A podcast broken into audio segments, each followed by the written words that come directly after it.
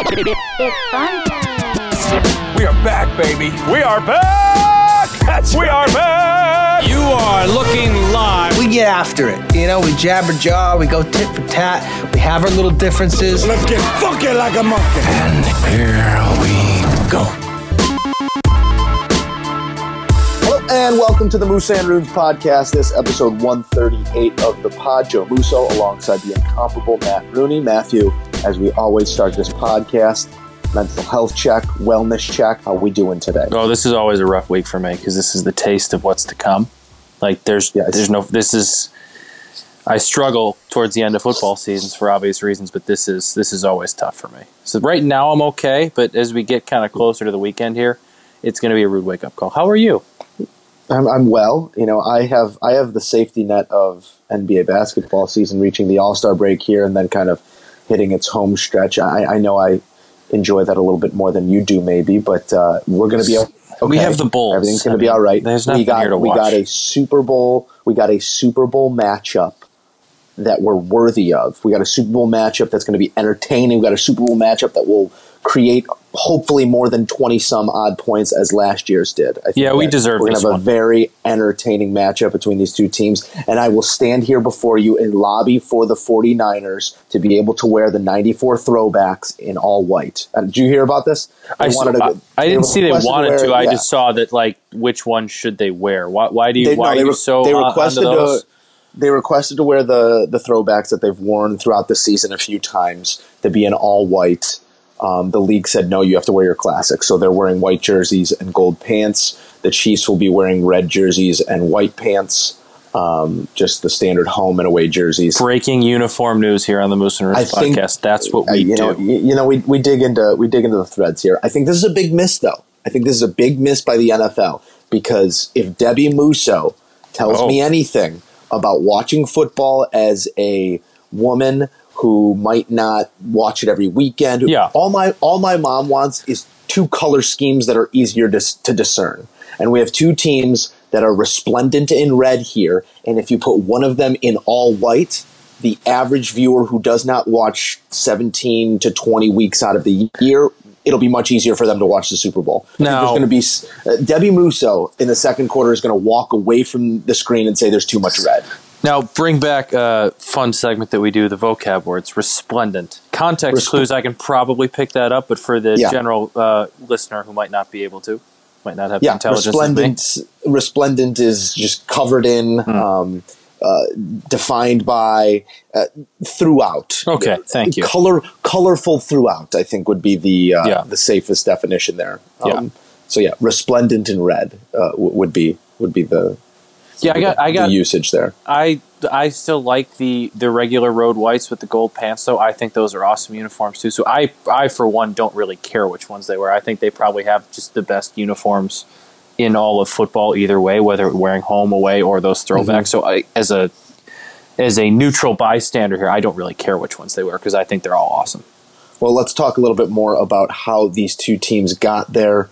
Um, the fun championship, the championship weekend lived up to the bill, billing. It was Chiefs and Titans to lead it off. Titans looked like maybe they were going to pull their same act, and then late second quarter, uh, Mahomes seemed to turn it on again. It, it wasn't to the extent of the Houston divisional round, but it was a slow start for Kansas City again. Tennessee was able to control that clock, hand it off to Derrick Henry. I believe he had 65 yards in the first half, finished with 69. So whatever was said at halftime, mm-hmm. whatever adjustments were made, the Chiefs stood up, proved that they were the best team on both sides of the ball. I thought it was an impressive and a convincing win, win by the Chiefs to really leave no question in front of a team that had that team of destiny feel, but I just didn't have the bullets. To me, tailbacks don't win Super Bowls. Quarterbacks do. And that was the result between the Chiefs and the Titans. I mean, tailbacks can help you get there, but at some point, your quarterback is going to have to be the best player on the field. Not always, not in mm-hmm. every game, but at, the, at some moment, he's going to have to be, and that was just never going to be Ryan Tannehill going up Yeah. against Patrick Mahomes in a game. And quite honestly, this game went exactly, or not exactly, but a lot of how we thought. We wouldn't have been surprised if the Titans got out to a lead, kind of running the ball. But mm-hmm. the difference between this game and the Baltimore game is, that, that- no offense to Lamar Jackson, he's probably going to get there at some point in his career, but he hadn't played from behind before. he hadn't been put in a spot where he had to throw a ton and really come from behind. Patrick Mahomes has been there. He's done that, and he's capable, as we saw, you know, in the, the Houston game, putting up 17 points, 21 points before he can blink, and that's kind of what happened here. Kansas City started out slow, but Mahomes was able to just put points up without thinking, and they kind of got back to where they were, and then all of a sudden the Titans were the ones playing from behind, and that's not a spot you want Ryan Tannehill to be in. Yeah, and, honestly, you know, we've heard the knee jerk conversations in the wake of Sunday's game about already Pat Mahomes' place in history and what he's done. Obviously, the turning point in that game was that fantastic scramble he had that turned into a highlight that we're going to be seeing forever on mm-hmm. the Pat Mahomes reel. But if you look at his numbers during the season, they obviously are staggering. And then you look at his playoff numbers, there's no drop off, there's no tightening. I mean, Pat Mahomes in his career, he's played in He's played in four playoff games mm-hmm. in in these last two seasons. He has 11 touchdowns and zero interceptions. Like he, he's just he understands the moment. It's not bigger than him, nor was it when they were trailing by whatever it was, 24 to nothing, 21 to nothing against um, the Texans. You saw him go to his guys. You saw him have that that leadership moment. That hey, let's turn it on. Let's do something special here. He has literally everything you could want in a quarterback. He's the future of the position. And in my eyes, the best in the game right now, this very moment. There's no one better than Pat Mahomes. No, there's. De- I mean, I, I, think that's an easy thing to say now. I mean, I know Lamar again had the great year, but now that we're, we're the way we're seeing him perform in the playoffs, have seen him perform in the playoffs the way he's playing and, right now. The last you know, two weeks, I, I hate to sound like to get better. off my lawn. I hate to sound like to get off my lawn, old guy, but Lamar Jackson's going to have to. Lamar Jackson's too. still going to have Lamar to prove Jackson's it with his arm. Really going to have to evolve. The sustainability of a quarterback playing football that way, it's just not realistic. No, I, whether, whether I that's agree from with an, you. Whether that's from an injury standpoint or from a defense scheming against you standpoint, mm-hmm. not sustainable. No, next year's uh, not to make this Lamar talk and not talk about the championships game, but, but next year is going to be very interesting for the Ravens because we saw even not, not to bring this to a Bears conversation, but we saw the Bears offense look pretty good at times last year and they were able to beat some teams. And then you know you get an off season to study tape adjust. Teams are in the NFL especially good enough to adjust to that and it's going to be whether or not the Ravens Lamar whatever can adjust back. But even like we were back to Mahomes what you were saying is like even last year his one playoff loss in, against Tom Brady and the Patriots three touchdowns 16 to 31 295 and pretty much the only reason they lost is because he didn't get a chance in overtime to touch the football. Which they would have never even. I mean, he put them in a position to win. Yeah. Dee Ford went offside. Yeah, like that they, was, they had the game, and then his yeah. defense kind of gave it up, and then he didn't get the ball from there on out. And that that's not really on him. He didn't really lose that game as much as Tom Brady kind of won it. And if you're losing to Tom Brady in an AFC Championship game, there's really no shame in that, especially yeah, put up the line he did. Right. Um, uh, but that was that was the fun game for me. That, that, was the better game this this weekend for me. Obviously, the next one, which we'll get to, is a little bit more fun for me I to watch for obvious reasons. But I enjoyed that NFC Championship game quite quite a uh, bit, quite mightily, uh, quite a bit uh, as.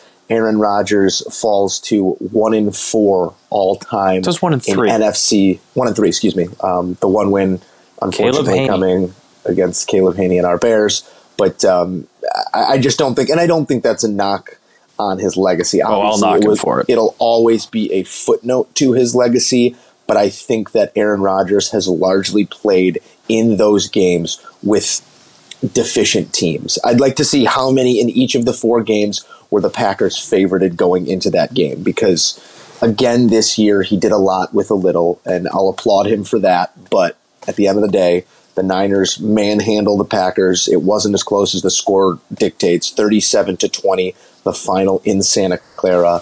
San Francisco, and, and I mean, Kansas City's a great team, and I think their their offense will be the reason that if they do hoist the Lombardi Trophy, obviously it's going to be the offense that gets it done. The defense mm-hmm. has, has raised their play, but San Francisco still looked to me on championship weekend to be the most complete team. Jimmy Garoppolo didn't have to throw it. That's obviously going to be the knock over the two, next two weeks. Only eight passing attempts for Garoppolo, but when you are imposing your will physically on a team like they were against the Green Bay Packers. Raheem Mostert, I mean, before Coleman went out, Breida had some touches too. When you have that three headed monster of speed and power, your quarterback doesn't need to throw it just for the sake of throwing it. Turn around, hand it off. Let's get ready for the Super Bowl. Um, Yeah. I was really, really impressed by Kyle Shanahan's discipline in the moment to say, we're going to hand it off 35 times and you're not going to be able to stop us. Yeah, I mean that was it was it was the the head coaching performance of a guy who's been in you know seven NFC championships, been to a bunch of Super Bowls, and trusts himself. Except Kyle Shanahan's like thirty five. Yeah. Um, and, and you don't often see like I think like distinct efforts to make a statement in an mm-hmm. NFC or AFC championship game because you really just want to get to the Super Bowl. But that one to me almost seemed like once they kind of knew they had it, it, and that they knew they had it pretty early. I think was more of we're just going to we're we're sending a message with how well we're going to run the ball. Jimmy's not even going to need to throw it, and we're going to look dominant in doing so. And that, that they just wanted to it looked like establish their game plan, which they did. And I don't I, not send the message that they're the opposite of the Chiefs, but we kind Yeah. of see like two exact foils going at it. Um, you got one team that obviously pounds the rock and can run it on anybody and plays as good a defense, and the other team can you know play fine defense and, and put up about a million points if they really want to.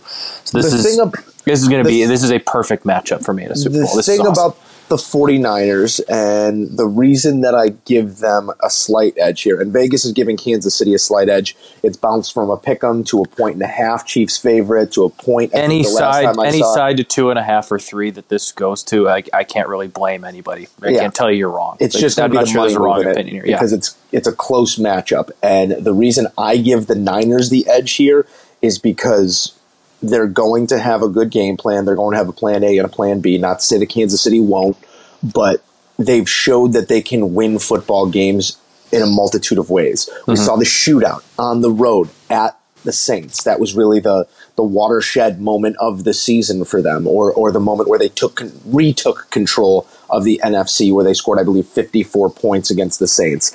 We saw them just run it 42 times against the Green Bay Packers there's no ego in the backfield. There's no ego at the quarterback position. There is simply a want to win, and they they have. Al Shanahan has the wholehearted trust of the team because he's gotten them this far, and they believe in his play calling, and they believe whatever he calls in the Super Bowl is going to set them up to win. Not to say that there isn't that in Kansas City, they're just a little bit more one dimensional in terms of run pass. Also, in the run game and maybe the ad lib run game where Pat Mahomes is so dangerous, if you look at Pat Mahomes' scrambles, like most quarterbacks, they're east and west before he gets north south. Mm-hmm. There is no east and west against the San Francisco 49ers. Their edge rushers are the best in the game, whether it be Bosa, Ford. I mean, Armstead can pressure you from anywhere. There's so much talent on that defensive line that if Pat Mahomes wants to have success on the ground, it's going to have to come straight up the middle of the pocket at the linebacker level, where then you have to deal with Kwon Alexander and um, and Fred Warner. So I just think it's such a complete defensive effort from the 49ers that whatever they do offensively, they're going to be in a position to win come the fourth quarter. Yeah, and I I'm not making a pick now yet because we still have some time to do that. But I, I think I would lean your direction as of right now, simply just because when you big games that come down to these, you know, pl- playoff type atmospheres, whatever, they say defense and the run games usually end up winning those. Not that the Chiefs can't do that. Obviously, the 49ers just do it better than anybody else. But to go back, what you kind of said, what we talked about the AFC Championship game, at some point in these big games, usually, uh, not obviously not for the 49ers against the Packers because they were that much better. But when you're facing a team that's as good or better than you, your quarterback's going to have to go out and, and make some plays and win you that ball game.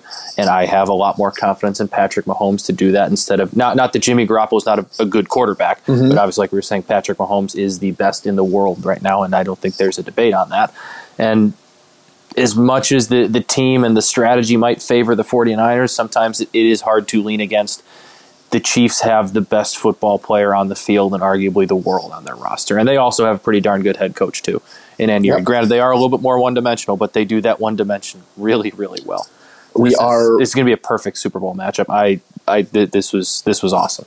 This we are once dream. again we are once again looking at yeah two best teams in football, but we are once again looking at bye week Andy Reid, and he has been He's good.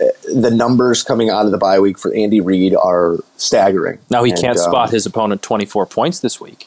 No, he can't.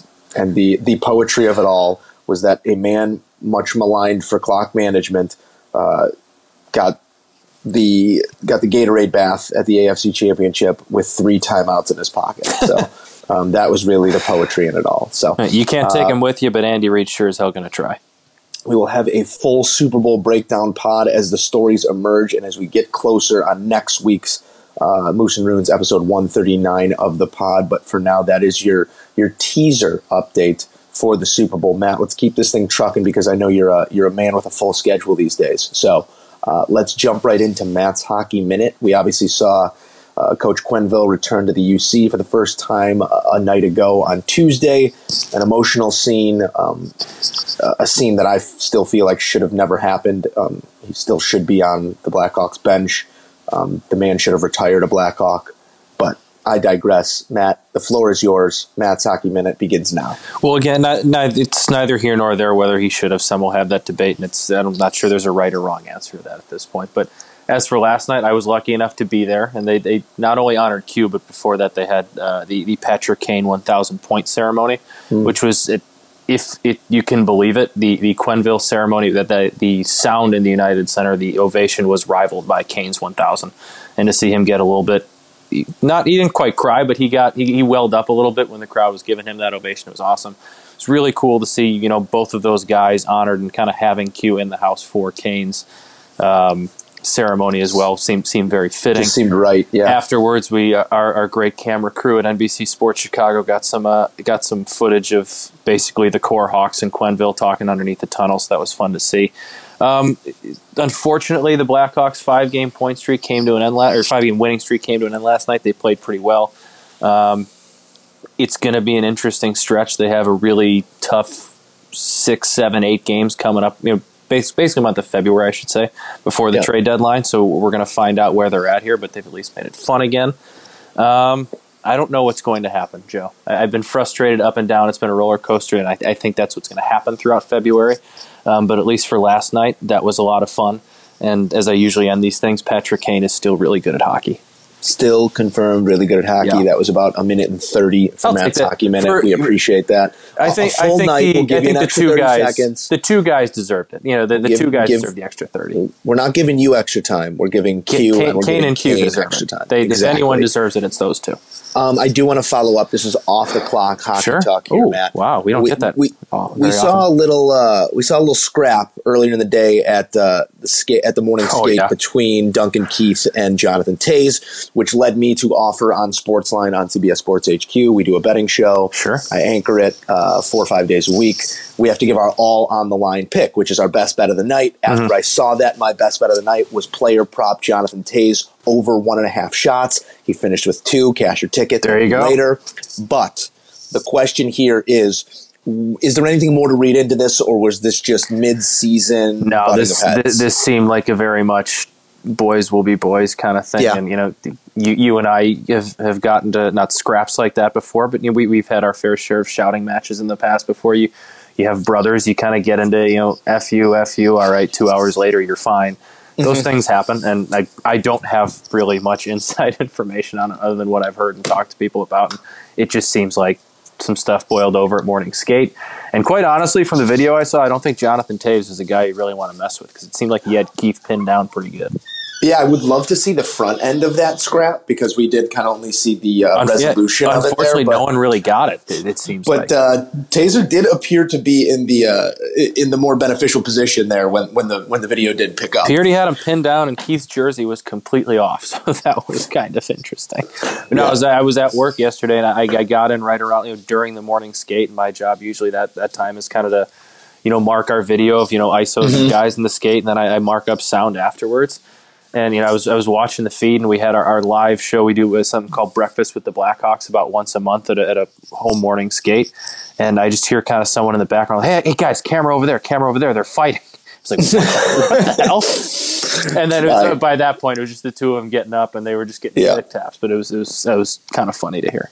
Yeah, got to keep those cameras rolling, Matter. Always. keep those cameras rolling. All right, uh, let's jump into some locks here. What do we say? Some picks. Yeah, why don't you start us off? Yeah, I hate to pass this along, but Matt is now in a game and a half lead after uh, I just need to win one. I missed uh, my first half Chiefs bet by a hook there. Uh, didn't get the half point we needed, or the full point, obviously for uh, for the win. Uh, Matt is ten and eight. Joe is eight, nine, and one. With that, I will offer you my lock of the week, which is a lock of the night. Going to take you to Raptors 76ers on Wednesday night. Listen to the pod, cash a ticket, under 217 and a half. Everything trending in the direction of the under. The under's 5 and 0 in the 76ers past five games as an underdog. The under is 5 and 1 in the Raptors past six games as a home favorite. The under is 5 and 1 in the past six meetings in Toronto between these two teams. And the under is 7 2 and 1 in the past 10 meetings between these two teams all time. If that doesn't convince you, I don't know what does. Trending towards the under. Raptors 76ers under 217 and a half. I believe you. Um, that's I have, I have no reason not to at this point. It seems like you looked. That's look straight out of the up. research you, packet You did right some there. research. I don't have a Straight research out of the packet, research packet. unfortunately. So I'm Yeah. playing from a deficit already. That's fine. I'm not going to complain about it. I'm just going to go on and I'm going to win my bet. Um, my my logic when it comes to basketball, Joe, is just a lot of times bet the really good team over the really bad team. Mm-hmm. Might be flawed, might not be. I'm going to take the Lakers laying ten and a half against the Knicks at Madison Square Garden. Okay. I think that I, I I don't know a ton about the NBA this year because I've obviously been paying attention to football, a little bit more hockey. Um, give me that. I, I think the Lakers are really good. The Knicks are not good, and that is my logic. Well, I could tell you this. Um, the precedent on this one a couple weeks ago, the Lakers welcomed the Knicks, and they were up by about 35, I think, at one point. The spread was 15. They ended up winning the game by seven, I believe, or something That's in that ra- range. So they did not hold that big lead throughout the entire Question- of the game. question so I for do, you. I do like them to do that tonight with that in their minds. I, I have no reason to believe LeBron isn't playing. Do I? um, no. Can I You make could- like a Can I make like a conditional if LeBron's out? I want this game because that obviously You cannot. You cannot make a conditional pick. Stupid. I would Um, let you make a conditional pick. You should probably be more concerned about Anthony Davis's health. He did come back um, the other night. It was his first game back against Boston in the loss. I wouldn't be surprised if they rested him against the Knicks just because it's the Knicks and he's coming off that tailbone injury. Nah, you- you gotta play in the Maybe no AD. You got to play Maybe. Mecca. That's true. That's true. Um, but uh, who really cares? So- Also, 14 years ago today, Kobe went off for 81, and I think LeBron's going to be like, I'm going to one up him. Go for 82. he wants. He wants. eight LeBron wants eighty-two tonight. Yeah, so look that. That's my All right. lock. LeBron scores 82 or more. 81. couple and a of couple of NBA locks for you. We'll see how those shake down. We'll update the standings, and uh, Matt could lock it up tonight with a win. So uh, Fingers crossed. fingers crossed for for the Knicks tonight, coming out and uh, and surprising somebody. Yeah, we want Uh, this should to we go to jump- the Super Bowl. Should we jump into some buy or sell? Ah, lovely. Let's do it. You want me to start? start I'll. I'll start. Yeah, 'cause I start think I got the. I got the. I think I got the bigger of the stories. Not that all Okay. of our buy or sells aren't great, but the the UFC fight over the weekend. We were both enthralled with that. Correct. Uh, Mm-hmm. Only forty seconds, but it was all thrilling. Conor uh, came out and, and dominated early and often. Got the quick knockout or the TKO. Excuse me. Um, you're more of the UFC guy. We texted a little bit briefly after this, so I want to ask you: buy or sell? Conor's next fight is Khabib. Uh, I'm selling it because for a number of reasons. Okay. I'm selling it first off for timing reasons. It just doesn't really work. Um, Khabib has a fight with, I believe, Tony Ferguson coming up in April. Okay. May, April, I believe it is. So the layoff would be longer, I think, than Conor wants. Conor's been talking about fighting three times this year, so that kind of puts him around June for his next fight. Khabib wouldn't be ready for a June fight because he's going to get into a war with Tony. Tony Ferguson is elbows, jujitsu, kicks. Like both of those guys are going to come out of that fight bloody. There is Okay. going to be. So what the UFC does is they assess damage, they give you a physical after the fight, and then they give you a ban. You are banned from UFC combat long. for for however long. Okay. I think both these guys are looking at a ban coming out of a war there. So I just don't think it times up with Conor wanting to fight three times this year. And I also think that Conor can use that as an excuse to not fight Khabib. Um, because I don't think he really wants that right now. I think he maybe wants to tuck a couple more wins. Not to say that the fights that he are going that he is going to take uh, outside of Khabib are going to be easy because it's probably going to be either Masvidal for the BMF title or once uh, Usman fights for the 170 title again, it, it might be Usman for the 170 belt because Conor did look comfortable at that weight for the 40 seconds that we did see him fight. So just from a timing and a matchup standpoint, I think if you're saying Khabib or the field, I'd probably say the field at this point. The only, and that makes a lot of sense. I'm not, I was unaware when Khabib's next fight was, so I'm kind of glad I got that explained. But I think it was in Dana White's post uh, post pay per view presser, kind of got asked that, and he was He pretty. want- he- he wants wants that fight really bad. Yeah. and obviously Conor has to be on board with it too. But I mean, if the UFC is going to capitalize, obviously Conor. I'm I'm not saying he's going to lose whoever he goes up new to next. He very well might win. He's a great fighter. I know Masvidal is great too, and that's kind of the other name that you hear is might be the other Yeah. big shot. But if he goes out and doesn't win that fight, obviously Conor might not even get a shot at Khabib, and even if he does, the, the fight's going to have a little bit less buzz to it, and just the popularity with Connor isn't going to get any higher than it is right now after a 40 second knockout against a big name. Granted, a guy who might be a little bit over the hill, not that great of a fighter anymore, a bigger name. And if the UFC wants to capitalize on it, there might be a way that they figured out with timing wise. But like you said, it, it sounds like I that's think- an obstacle. I think the. Conor McGregor. I think the Conor McGregor draw is there until the day he retires. He could Fair, fight you. but- he could fight you next, Matt. It I think I'd have a chance. He just he just beat a guy in Cowboy Cerrone. Not to discredit Cowboy Cerrone, he's one of the he's the most winning. He has the most wins, the most finishes in UFC history.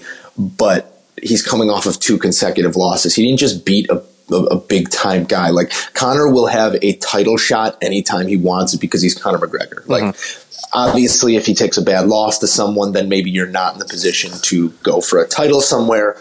But in terms of the draw, it doesn't matter what Conor McGregor does. He just came off of a he hadn't fought in an octagon or hadn't won anything in an octagon in three and a half years. He hadn't fought in an octagon in over a year. Um, he hadn't won anything in combat sports in three plus years, and we tuned in, we watched, we got excited by the buildup. He's just one of those figures that draws our attention Yeah. I don't think the UFC has an attention problem when it comes to Conor McGregor. I think they can make whatever fight they want. It sounded like Conor wanted to stay at 170. It sounded like Dana wanted him back at 155 to fight Khabib. So it will be interesting to see what happens. Yeah, I. Only thing I can guarantee is whatever fight he's in next, I'm probably just going to buy again because that was awesome. I, I we, we've talked about on the pod before. Rest of the card was No. kind of trash, but that was awesome. That that's that's great. The rest of the card was 240 great. and I didn't get home from 247, work I know- the main event though, so I pretty much just saw the main event. So I was I know there are a lot of um, casual UFC fans who kind of come for Conor, but if you're if that sparked your interest and you want to get into a little bit more and you're just on the fence about it, UFC 247 headliner is Jon Jones, and that's quite possibly the Really? greatest pound for pound. Yeah, he's returning to the octagon. I, I did not fighting. know that.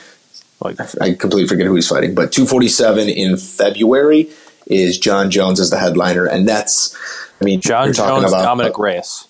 Dominick Reyes, and you're talking about quite possibly pound for pound the greatest fighter in the history of mixed martial arts in John Jones. So that's going to be another good one to watch. Wow. Hey, let- we we've talked about it before. There's not much like a big fight night, so that, that does sound like it's pretty interesting. We trudge along here, Matt. Um, last week's podcast came, I believe, hours before the news came down about possible buzzers being employed by the Houston Astros. We Great did talk timing about on our part. we did talk about um, the cheating scandal, uh, but it did not. It had not transpired or evolved to this point yet.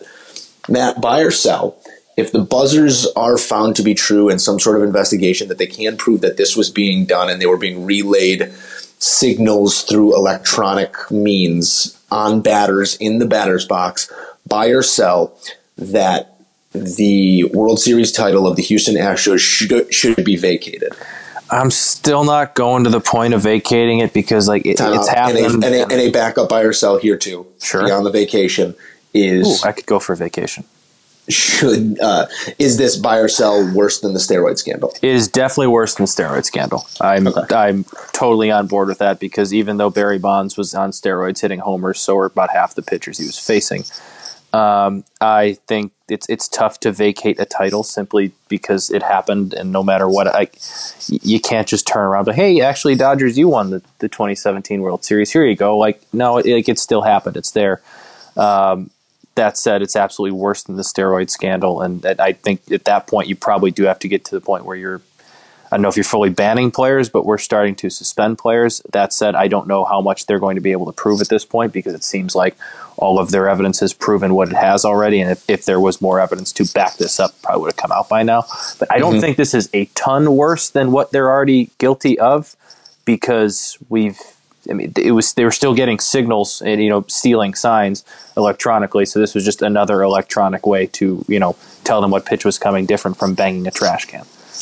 See, I think it does take it to another level. I think it is. It might be like a step up, but like it's. I think like it is. Yeah, and I think it's a big step. worse. I, see, I think it's a big step because you're starting to now.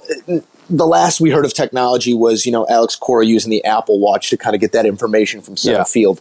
But the relaying it to a player on the field is another gray area. You know, guys are stealing signs. Guys are trying to figure out tip pitches and all that throughout games. That's part mm-hmm. of baseball and then you have to relay that to a batter or relay that in a dugout or somehow transmit that information. And if you can do that by, you know, your guy on second, if you have a runner on second, he picks up, uh, you know, a second sign from a catcher and, you know, reaches his hand out to give you a change up or something like that. Like that's, that's part of baseball. The second you start putting on wires, the second you start putting on buzzers, in my mind, we're talking about vacation of title. We're talking about year and a half bans for these players. Like this is that it's hard to figure out where the line is here.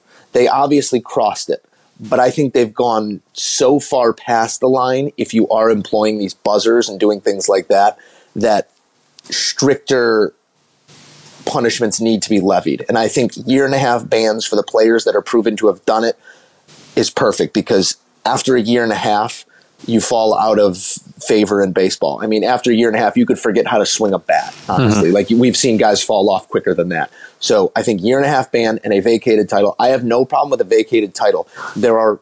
No one won the Heisman in 2005, according to the the record. Yeah, books, but right?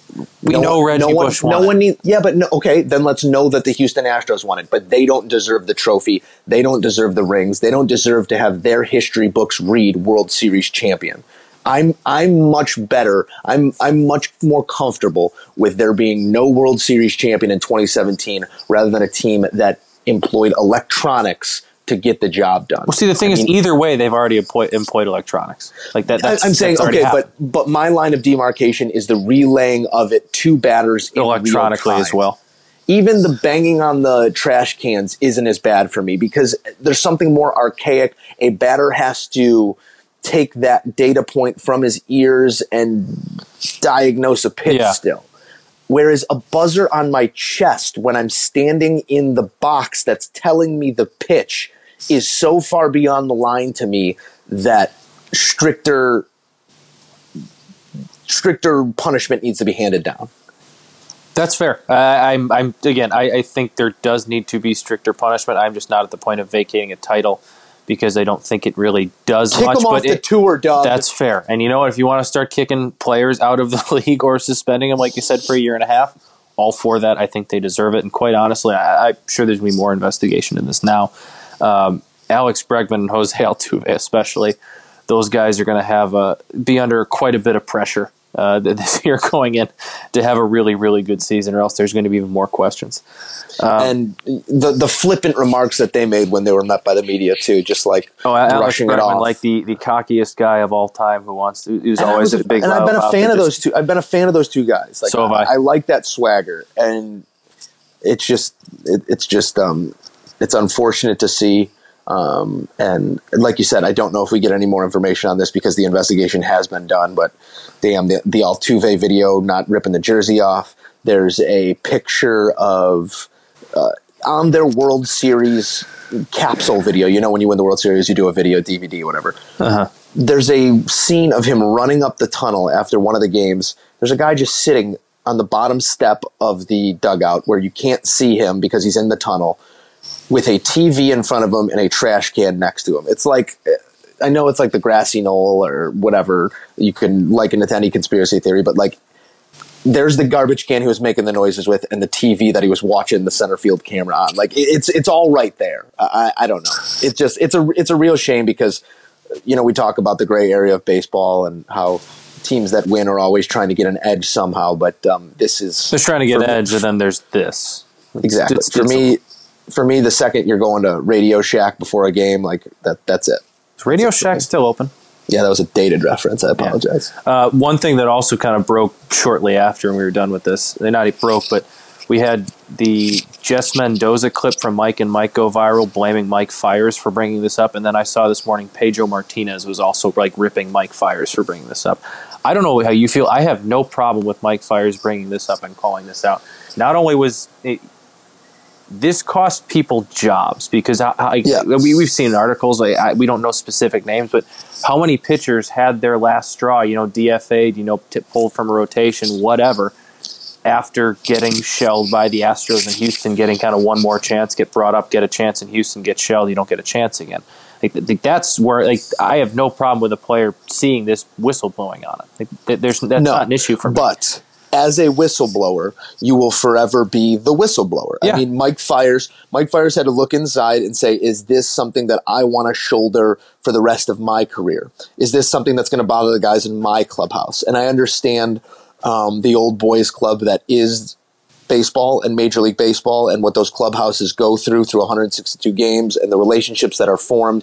Mike Fiers had to make a business decision. I applaud him for doing so because this had to be brought to light, but he will forever be the whistleblower. I Yeah. mean, it, you, and and no one really wants no one wants a rat in their house. And I'm not calling Mike Fiers. I guess I just did, but You did. No one, Yeah. no one wants a guy who might not be a good keeper of secrets to be around your secrets. And that that's just the duality of it. There's just two sides to it and I do applaud Mike Fiers for putting that aside and making the business decision to say, "Hey, we need to start cleaning this thing up. I'll be at the core of it. Point your fingers at me." So I, I guess I applaud him, but I also understand the other side of it. Yeah, I'm sure he i- expecting some consequences and is fine with them, but at the same time, I think I'm very cool with what he did, and I think there's some secrets, obviously, that certain organizations might want to protect, but that was probably a pretty big one. That you know, there, there's secrets of breaking the law that people like correcting too, but it's not right to keep it. You know what I mean? All right,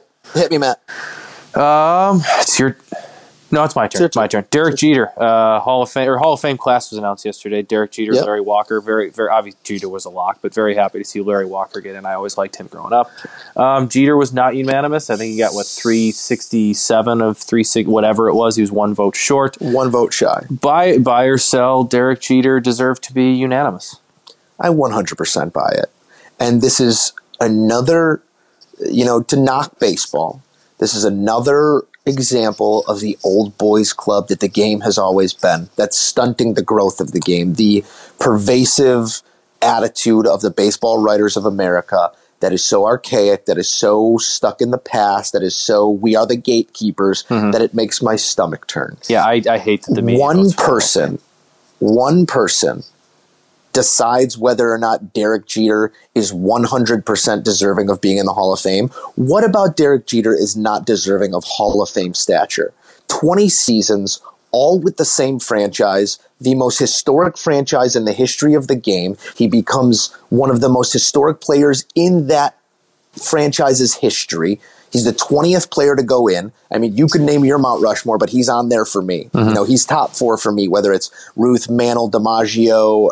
I mean, you can have the conversation a million times over. He brought five championships to the Bronx in 20 seasons. He did it right. He was the captain. He was the leader. He was babyface. He was go the other way, hit for average guy. He was Mr. November. What about Derek Jeter is not deserving of your vote, guy who didn't vote or girl who didn't vote? We will find out who that person will be. It will come to light. I just think that this is another example of the stick up the butt attitude that some of these writers have. Derek Jeter, if no one else, was deserving of 100%. Now, I know Mariano Rivera is the only person to have 100% vote in. He had his transgressions off the field just like Jeter did. We mm-hmm. are talking about these players on the field. Now, if you had a bone to pick with Jeter and that's the reason you didn't vote him, shame on you.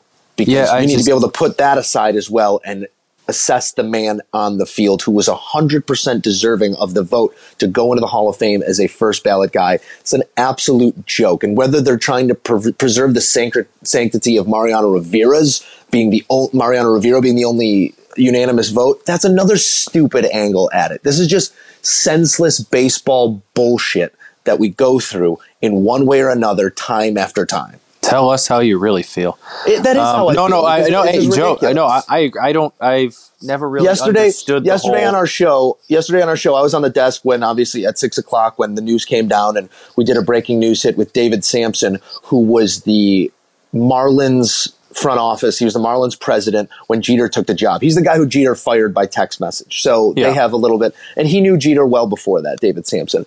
He, if anyone has a bone to pick with Jeter, it's him. And he's like, no, this guy should be unanimous. This is wild. He goes, I'm not surprised by this, but this is just what it always will be. Yeah, and I, I mean, you pretty much covered all of it there, and I, I'm very much in agreement with you. I just, my whole problem is pretty much the same as yours, and that I, I don't get this old guard thought process of no one can be unanimous, and then obviously Mariano was, but what, why somebody needs to look at a surefire Hall of Famer and say, I'm going to be the guy who's going to vote no. Because Ridiculous. I don't think anybody. Who cares if you're unanimous? You're either a Hall of Famer And or who not. are you to say you're a Hall who deserves it? Yeah, and like this goes back to me um, a couple years ago when when Ken Griffey Jr. was uh, was up on the ballot, and I think he had the same. It was either one or two people didn't vote for Ken shy, Griffey Jr. Like, yeah. You look at Ken Griffey Jr. You see what he did over his career, and you tell me he's not a Hall of Famer. You look at Derek Jeter. You try and tell me he's not a Hall of Famer. Like I could, I I, could, I could get it. understand. I could understand the not. No, I can't. I agree. you can't look I at Ken. Griffey Jr. and say he's not a Hall of Griffey Famer. should be hundred percent in, but he, he, there is a missing piece to his legacy: That's great, but you look at the guy. a who's Hall of Famer. championship. I know. Hey, but, he but won an AL Central championship in 2008. Thank you very much. if you were if you were to make a statistical case for him not being unanimous, there is a missing piece. Derek Jeter has no missing piece to his on-field legacy.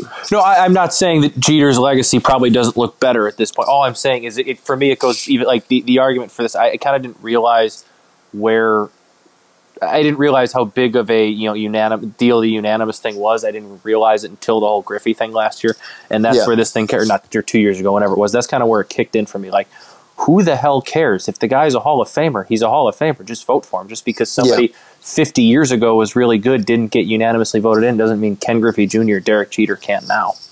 Yeah. Um, We're on the so same that- page. That's how I feel on that one. Um, but good on good on Jeets and good on Larry Walker getting in Good as for well. Um, it was his final year of eligibility, and uh, so Larry Walker heading into the hall with Derek Jeter. No Bonds, no Clemens, no Schilling. Uh, all three still trending towards seventy-five percent vote, but I believe I- that I think- Bonds and Clemens only have two more years of eligibility. I think Schilling will get in. I, I think it's kind of unfair that Schilling's being kept out at this point, but I think he'll get in Yeah. eventually. um, he's he's made the decision to uh, become even f- more divisive. Yeah, but his, we, uh, we talked but about. again, I, I don't want to but get again, into it too bad. but on, we, we but talk again, about on-field on field. He might be a on dick. You might not who agree was- with his. his Who uh, was the guy on beliefs. field? Yeah, I don't care about the guy who's running for senate. I don't care about the guy who has the bombastic views on Twitter. Like I care about Care about the who Curt- Diamondbacks and Red Sox pitcher who, was Curt Schilling was October. in Game Six. You know, that's what I care about. Yeah, but we'll we'll we'll, Um, we'll, we'll get to that probably next year at this point because he'll be right around there. That's coming to you on got? Moose and Ruins. Moose and Ruins One, episode two, 205? 260, 260 Math? Yep. 50 Yep. some weeks. Two. One. Yeah. What what do you got for me?